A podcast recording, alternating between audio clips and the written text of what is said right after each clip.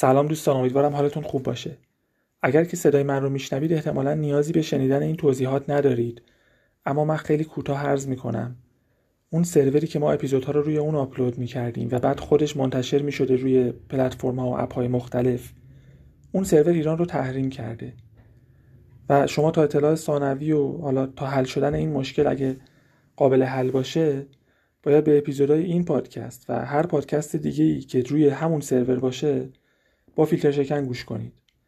اگر با وجود اینکه از فیلتر شکن استفاده می کنید بازم نمی‌تونید به اپیزودها گوش کنید اون به خاطر ضعیف بودن فیلتر شکنتونه و احتمالا حالا اون کاری که باید انجام بده و آی پی شما رو تغییر بده از ایران به جای دیگه این کار براتون انجام نمیده.